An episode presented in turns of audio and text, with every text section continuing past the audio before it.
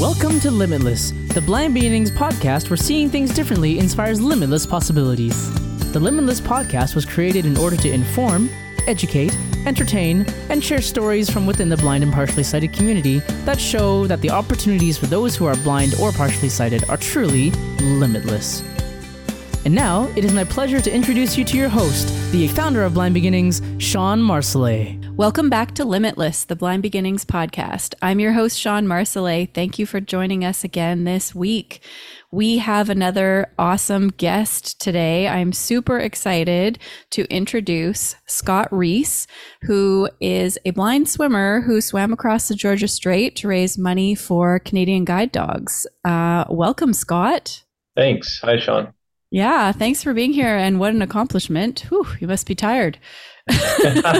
but it's a few months in the past now, so I have recovered. Yeah. Oh, good. So you've recovered. so, more or less, yeah. Okay. So can you uh, maybe start by explaining your, telling us about your vision? Sure. I have retinitis pigmentosa. So as you know, that's a degenerative condition that leads to gradual loss of your visual field, um, kind of towards tunnel vision and eventual blindness or loss mm-hmm. of all functional sight. So that's where I'm at now is is kind of I can still see some light, but I don't make out uh, any you know shapes or mm-hmm. text or things like that. So uh, very basic sight at this point, like not not functional. Mm-hmm. Um, I can relate. Yes. Yeah. How old were you when you were diagnosed? I was less than ten when um, my older one of my sisters was um, noticed something in her vision that was cause for concern with my parents, and so they took all four of their kids uh, in for testing just to see if something was up, and mm-hmm. unfortunately, something was up, in three three of us uh, oh. had um, uh, irregularities or, or something happening in the retina, and at the time, I think it was just called uh, some form of rod cone dystrophy. Mm-hmm. Um, I wasn't really diagnosed with retinitis pigmentosa until in my late twenties, I think. Uh, okay. It was always just it was always just uh, retinal degeneration, kind of was what right what was um, uh, it was being called. So okay, okay. So, but as a I was diagnosed when I was five, so okay. I could I could read print until I was eighteen, but um, only like a couple letters at a time. So, like, did you struggle as a kid with your vision? Um, I always had thick glasses, and um, my eyes, like my acuity of my eyes, weren't great, but they mm-hmm. were quite correctable for a number of years, and mm-hmm. I was able to even do things like play ball sports and things into my early teens. But that was probably the first thing to go for me was things like baseball. Mm-hmm. Um, it became very hard to see a a white ball on on the sky. Or, yes. Um, yeah, I don't think I ever saw the golf ball if you tried to hit a golf ball. So, yeah, things like that. I was clearly not seeing on the same level as a lot of my friends and people around me. Mm-hmm. Um, but I always tried to hide it kind of and mm-hmm. choose to do other things that uh, wouldn't put me at such a disadvantage. And so I kind of uh, adapted my sport preferences and things to uh, other activities that I was able to do unimpeded or at least less impeded for many years. Mm-hmm. Yeah. Yeah, that's awesome. So when did you start swimming? I was a swimmer from a young age. I think I think I joined the Williams Lake Bluefins when I was about seven or something, and that's because all of my siblings were already swimming in the club. So okay. um, swimming was a great kind of like early, you know, childhood through my teens activity that I always did as a main staple, and that that was my main competitive activity through um, high school. So mm-hmm. I used to do a lot of sprint swimming and, you know, the usual winter club thing where you spend a lot of hours every week at the at the pool. So yes. I did definitely have a foundation of swimming. Did you um, compete in the sort of Paralympic realm at all for swimming? No, I I didn't. And up until when I kind of stopped uh, my pool swimming or my sprint swimming um, career, let's call it a career. It wasn't really a career, but um, up until then, I, I was very much not uh, blind or Yeah. even um, partially sighted or, or whatever. You know, I was still driving a car, um, Okay. doing uh, many other sports. I, I couldn't play ball sports, but most people and most of my friends didn't even know that I had, uh, A you know, visual impairment. poor Yeah. vision. So, um, Paralympics, nothing like that would have been even an option for me until much later. I'd say Mm. my, it was really in the last 10 years of my life that I lost a lot of my um, functional vision. I was probably in my late 20s when I stopped driving. Uh, I probably should have stopped driving a bit before that, but it's hard to give those things up as you Yeah. as you can imagine and as you know, um, you Mhm. kind of hold on to things as long as you can. For sure. Yeah. Um, so, um, yeah, I, I didn't compete. My brother actually went to the um, London Paralympics for judo, Oh, Uh, cool. and so he's got a similar thing, a different eye condition, but similar uh, retinal issues to me. hmm And uh, so, yeah, he, he was he was there, but I never achieved such high level sporting uh, accomplishments. Well, I don't know. Swimming the Georgia Strait is quite an accomplishment. So, Well, thank so you. Yeah. Yeah. So how did that come to be? Um, yeah. What what gave what made you think to do this? Uh, I had gotten into open water swimming a little bit more in the last decade, and that was coincident with me having to give some other things up. And so I was looking for an activity to fill the void that I was um, starting to notice as I gave up mountain biking and Mm, whitewater kayaking and um, other things. Like downhill skiing became different. I'd say I still do it, but I do it now assisted with a headset and mhm. I used to ski independently. And so as as my um, other sporting activities kind of changed or went away for me, I looked for something else to keep myself active and uh, engaged in, you know, getting exercise. And so I did get into, you know, pool swimming again um, in about tw probably 2014 or 2015. And then I did a couple of open water swim races in Vancouver uh, in 2015, 16, 17. That kind of op opened up the world of open water swimming to me and um, made me aware of uh, the activity more than I was before, other than Mhm. hearing about people swimming the English Channel. I, you know, I didn't really know much about it, but there's quite a quite a big community of people out there that uh, get joy in swimming in long distances in cold bodies of water. I do have questions about that because um, I mean I I swam in a pool for many many years and relied on that lane rope to keep me straight. Yeah, And I I did one mini triathlon a few years ago and that was sort of my only experience. Well, and I've swam across like a lake just on vacation, like a smallish part of the lake. Um and it's so hard to know where you are and the Right. the experience I had in the mini triathlon like just all the everyone plunging into the water at the same time all these Yeah. limbs and arms and like trying not to get hit but like I'm a strong swimmer but it's navigating all the bodies like how how was that for you doing races Um, well, I was um, when I did the races in 2015, 16, and 17. I I used uh, the headset that I that I still use, or it was an older version of it, but I used a headset for navigation, okay. And so I have um, uh, you know, it's a bone conduction um, piece that I wear, and it wraps around my um, back of my head and and has the bone conduction pieces and kind of that sit in front of my ears, and that goes underneath my swim cap.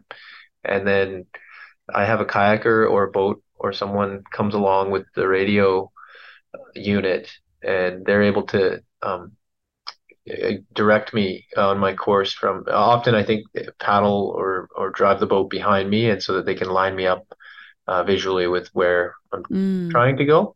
okay. Um, and and so I in that way I guess I didn't have to deal with the same uh, issues of, of like that mass start uh, hmm bodies everywhere and stuff. Uh, also because the race that I was doing it's called the uh, Bay Challenge, but it is a just shy of a 10 kilometer swim across English Bay, Okay. and it doesn't attract very many people to the race. So it's not, yeah, not too many people want to do a 10K swim. Yeah. So eh, there's only, I think, 20 to 30 people in that race annually. Okay. Um, and, and so it's not like what you experienced in the triathlon where there's hmm just people swimming over people, which I've I got lots of friends that do triathlon and I've heard some horror stories about that kind of experience with people getting pushed down and then, you know, being swam over and things like that. Yeah. Doesn't sound like much fun, especially if you um, can't see who's coming and where you're going and like where you sit in relation to everybody else. hmm So Yeah, and I also don't want to elbow someone in the face, uh, you know, no, injure somebody too. no, So ex- yeah, exactly. Yeah, it's, it's uh, that's cool. So this headset is like obviously waterproof. Like it, the water doesn't distort the sound or cause a problem.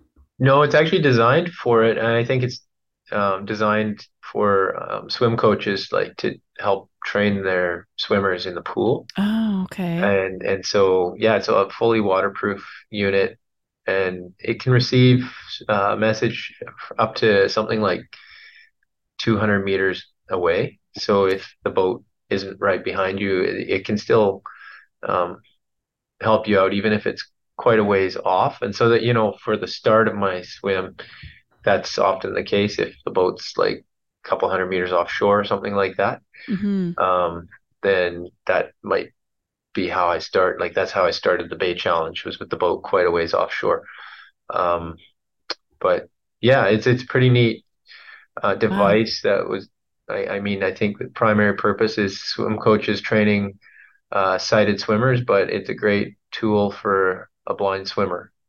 I yeah, I think it was last summer I was at my grandpa's cabin up in the Cariboo and my cousin and I decided to swim across the lake and my cousin's wife was on the paddleboard and I just had to keep popping my head up and listening and she was like singing and you know Oh trying yeah, to just chat away so I would know where she was because a yeah, paddleboard makes no noise um, but I'm sure like he was, he got there first, but I was zigzagging my way all over the place. Sometimes I would pop yeah. up and she'd be on my right. Sometimes she'd be on my left. Yeah, just yeah, bit of a disadvantage. Uh, we totally. yeah, we I grew up in Williams Lake, um, and so often in the summer uh, for years, me and my sister and I will uh, swim across the lake together, and my dad will um, kayak along with us, and hmm um, he'll have me on the headset, and he'll make me do whatever pattern needed to kind of keep me near Ah, so you don't get and way too far ahead. Or yeah, or well, she, you know, she sees a lot better than I do, but she has her own vision loss issues too, and so Mm, even at the best of times, she's not swimming totally straight. So right. he's trying to um, manage a couple of swimmers out there, one that's totally uh, blind in, in me, and the the other one that kind of Right. swims crooked at the best of times too. So it's it's kind of a funny uh, situation. Wow. So you're doing some 10K races. I guess you like the open water swimming. Do you get a lot of mouthfuls of salt water and Yeah, you end up getting a few. I mean, as you you train for it, and so you get used to the um, choppiness of swimming in the ocean. Like it's it's different than pool swimming. yeah. Um, so you you know in a pool you're not often you're gonna get a mouth of, mouthful of water if if you're hmm a, a strong swimmer because you it's it's um, a pattern of breathing and your stroke is very uniform hmm with like a flat surface of water. In the open water, that can definitely work against you at times or surprise you if you come up for air and there's a, a wave cresting or something that's coming kind of into your face at that time. So yeah, you you you kind of do take a few mouthfuls, but if you're if you're uh, quick at your reactions, y- you spit that out. You don't swallow that. Yeah. you know. Um, but yeah, the, yeah, you definitely get surprised by chop and irregularities, and occasionally um, things that you don't want to swim into, like sticks and weeds Right. and Yeah. things like that that uh, you're not expecting, and then you you hit something and it kind of startles you, Right. Which startles me. Um, I I guess the person on the headset might give you a heads up yeah, absolutely. stick floating towards you or Yeah, they'll ask me to swim more left or right if if I need to get around a like a log or log. something. Sometimes Yeah. there's a bigger piece of wood out there that you don't want to swim into. Um, and sometimes there's no way around it on these tide lines where there's a bunch of debris and things that kind of get pulled onto these like lines in the in like where the tide runs around a a point or something. There there might be like a stretch that's just unavoidable and you just have to swim through it. But normally that's just uncomfortable. It's not like you're swimming into big big sticks and logs, but it's like a bunch of weeds and Mm, yes. things like that. Right. Obviously, you, I'm assuming, got a guide dog. So, like, sort of tell me how how did you get from this sort of just open water swimming for fun to Yeah. this across the Georgia Strait? Um, as I lost my sight, I slowly came around to the idea that I needed help in terms of my mobility. Um, initially, I started by being very stubborn and just, um, you know, taking a shoulder or an arm Yeah. and going with someone wherever I'd go. And then everyone was suggesting that I would benefit from learning how to walk with a cane. And hmm I really um, railed against that for a while. Uh, yeah. We all do. shouldn't shouldn't have, but I think a lot of people do. Yeah. And then eventually I I decided, well, I if it's going this way, I eventually want a dog. I love dogs. Um, the mobility of having one seems great. Like I, I, I just I had heard and I got the impression that your walking speed was better. Um, your you know, you know you weren't so much having to memorize every single route that you take as just understanding the process. Like walking with a dog, I just felt like it would give me a lot Mhm. more freedom and flexibility and would give me and my family a great dog all at the same time. And so I went through the process of, um, you know, learning the cane with the objective of getting to uh, um, the point of cane prof uh, proficiency or competence so that I could apply for a guide dog. And um, yeah, I went through that a few years ago and applied, you know, maybe two and a half to three years ago is when I started looking into guide dog programs. And um, it was um, July of 2021 when I got placed with Canadian Guide Dogs for the Blind. So in the last two and a half or so years since then, I've benefited greatly from having Caleb, my yellow lab, and I felt gratitude for that and and I wanted to see if I could do something to give back. Uh, so I decided it was high time in my life that I get involved in a fundraiser and Okay. um, and so I I concocted the plan to swim the strait as the feat, I guess, behind the the fundraiser. That's so cool. So, how many kilometers is that? It's 30 uh, as the crow flies, so it's a little bit more when you put in all the twists and turns that you that you do when you don't swim straight. Mm-hmm. But I think the GPS path of the boat that day was um, not that much more than 30. It was about 31. Okay. Yeah, Wow. And how many hours did it take you? Just under 11 hours. So it was a full full day. Wow. Started swimming at 6:05 in the morning. Wow. Finished at 5 p.m. So yeah. Crazy. Did you get out of the water at all in that time? No, I I didn't. I I did regular intervals for um, eating and drinking just to Yeah. keep my calories up and hydration. And so I had a 45 minute stopping interval where um, I had my boat pull up beside me and they would hand me the food for that stop and the you know my water bottle. And I would kind of tread water at the edge of the boat and um, they'd pass me things, and then I would also, you know, reapply my Vaseline to my neck and stuff so that I would not chafe, and then I'd just start swimming again. So that was kind of a nice way to break up the swim was just to have these yeah. sanity breaks every 45 minutes for a, a, minute or two at the boat just to chat with the guys and um, you know have something to eat and then you know get ready to put your head back in and keep going. Wow. So uh, how do you yeah. train for something like that? Well that I did a I did a lot of pool swimming in the first half of this year.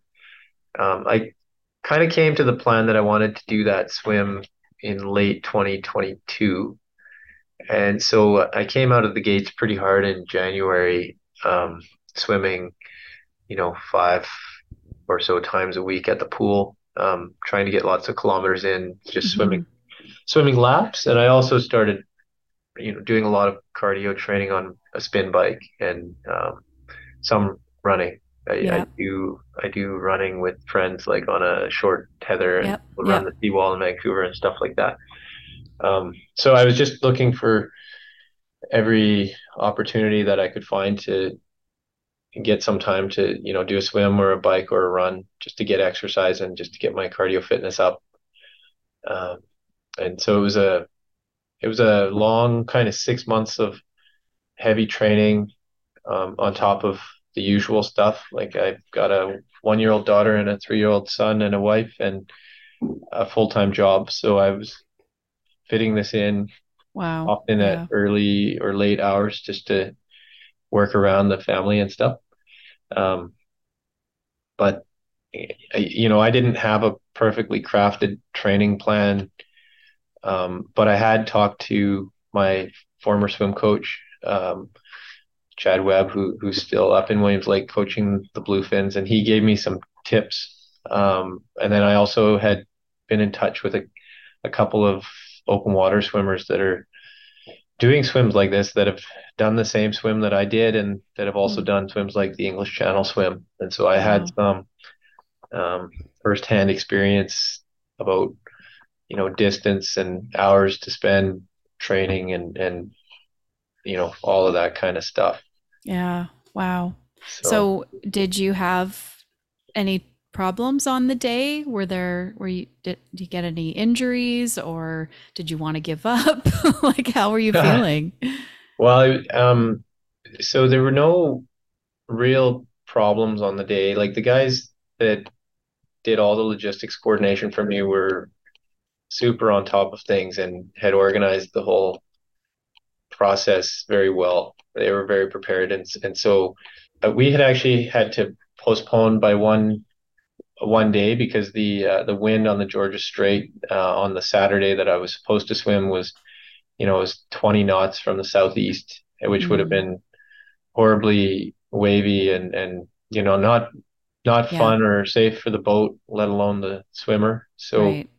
we bumped it out a day, and um, got a better better weather window with um, you know lighter winds and actually some fairly flat water towards the end of the swim, which that's nice. Is yeah. often not the case in a in an ocean swimming situation.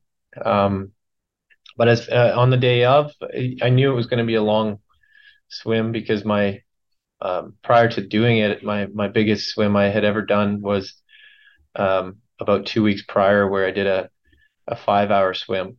And, um, you know, at the end of my five hour swim, my shoulders were pretty sore. And, mm-hmm. uh, you know, you're, you're feeling pretty wonky from being in the water that long. And, and so I knew I'd feel a lot worse than that.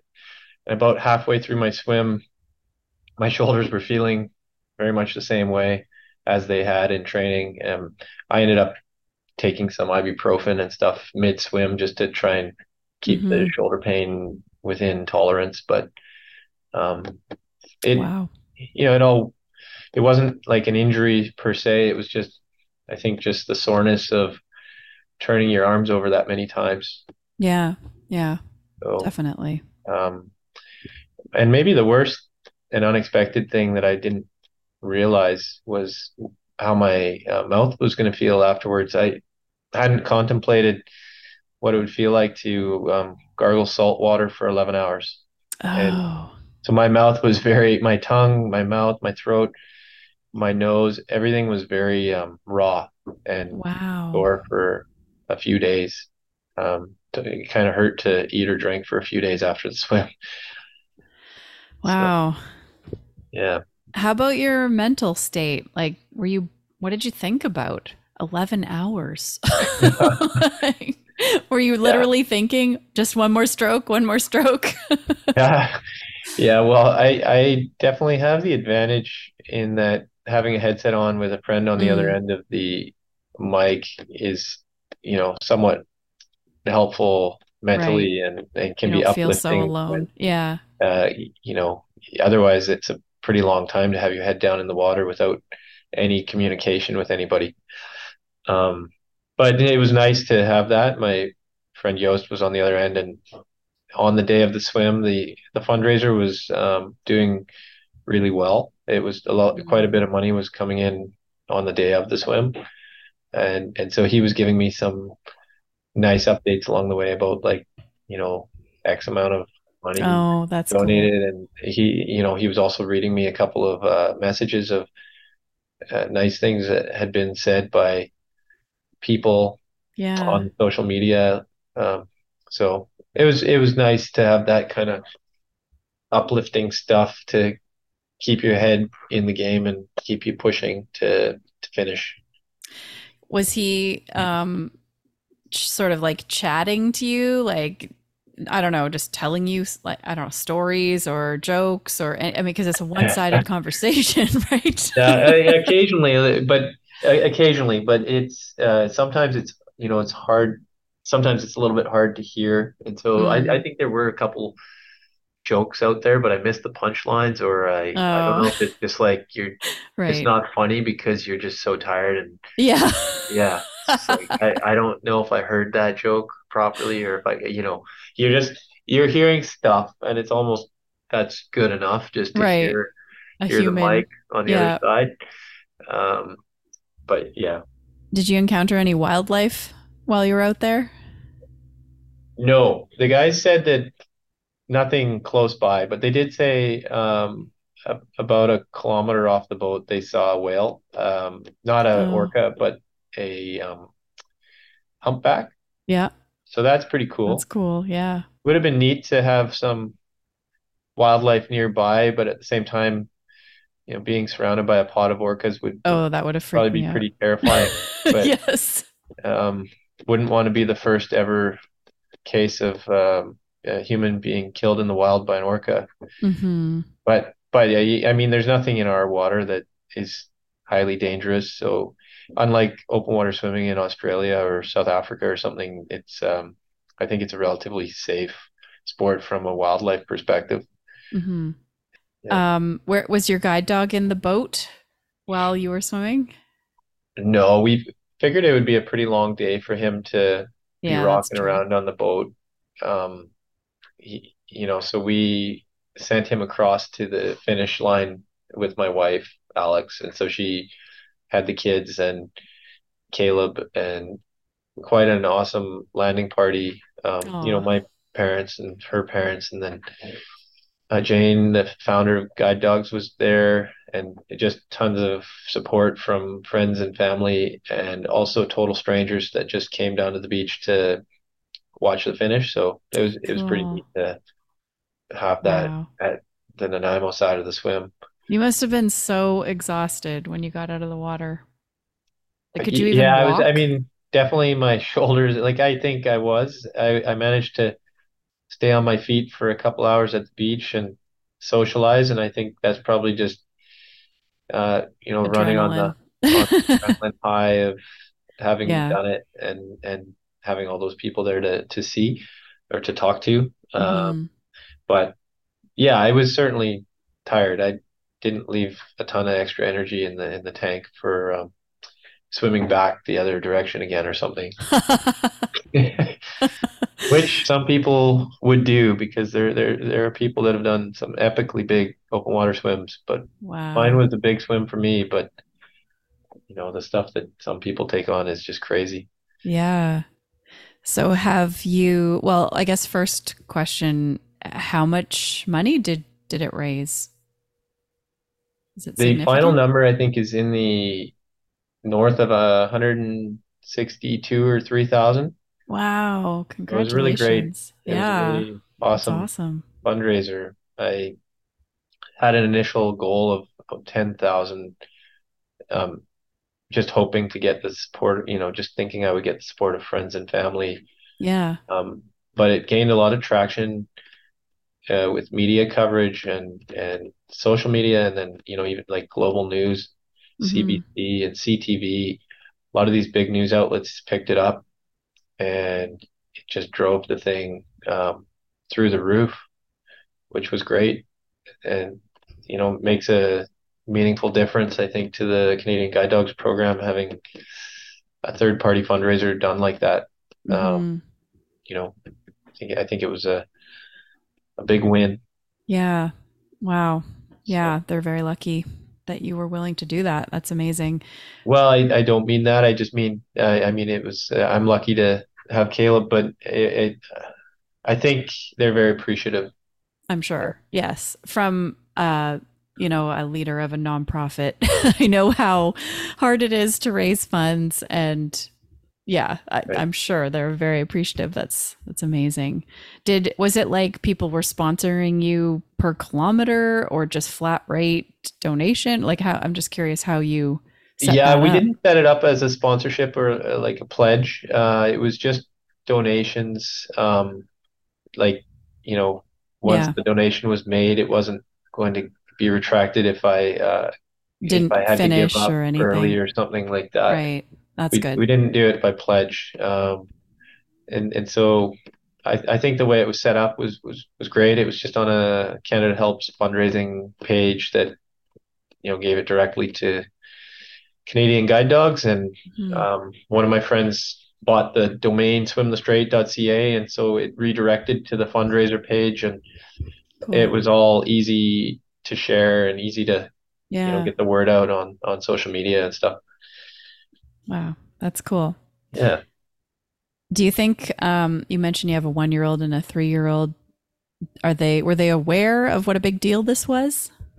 Uh, I don't think so. I definitely not Claire, not the one year old, but yeah. Max, uh, I think Max definitely knew something was up because you know he we'd been talking about it, but also he went to the he was at the beach playing mm-hmm. at the mm-hmm. beach um, uh, prior to me swimming in.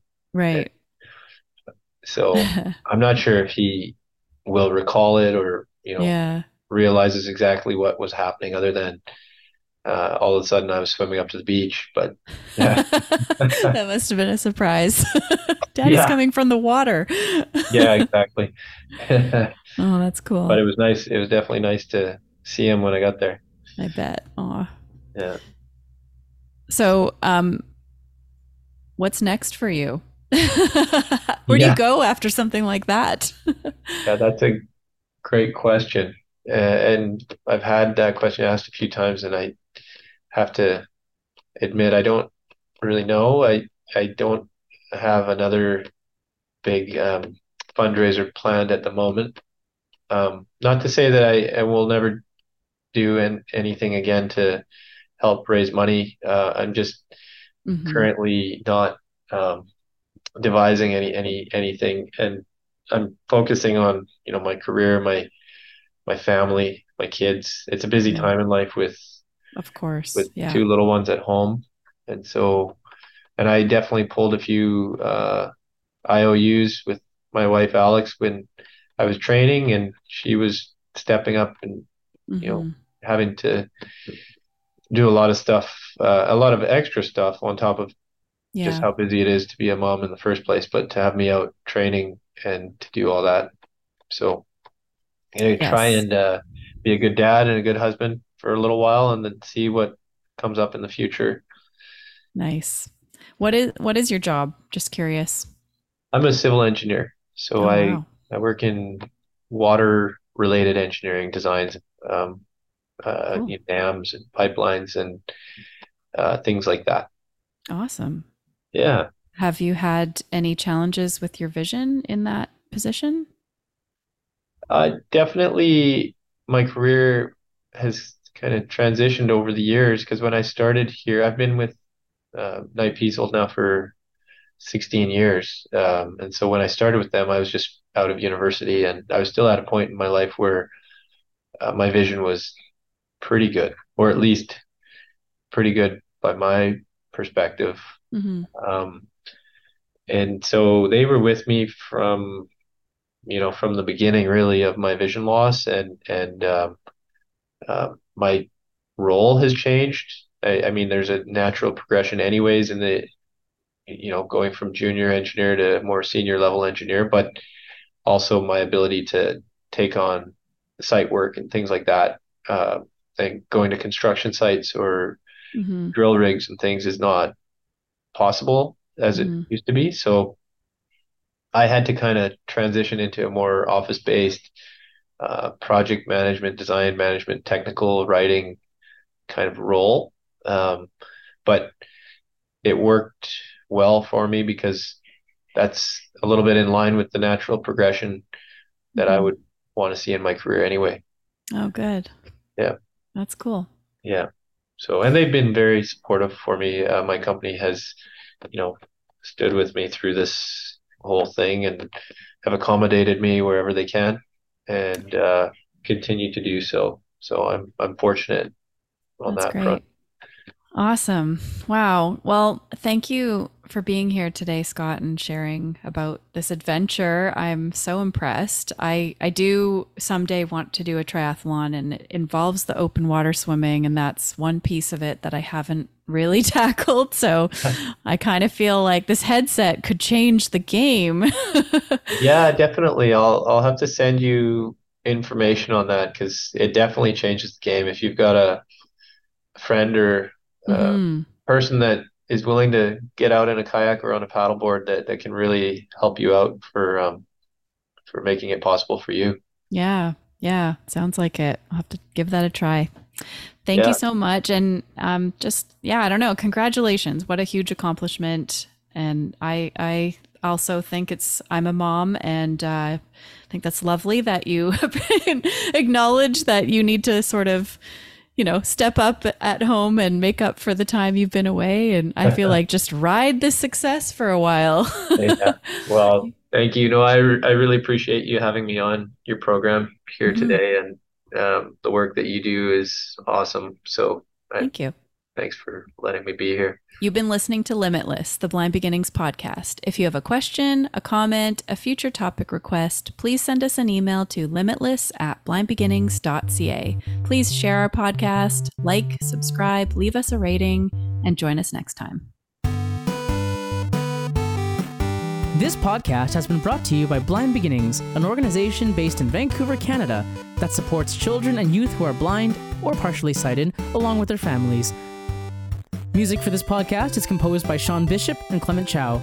Production and audio editing by Rob Minot.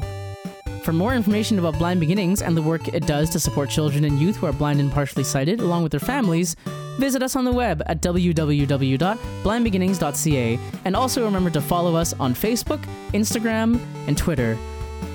We thank you for joining us, and we look forward to seeing you next time.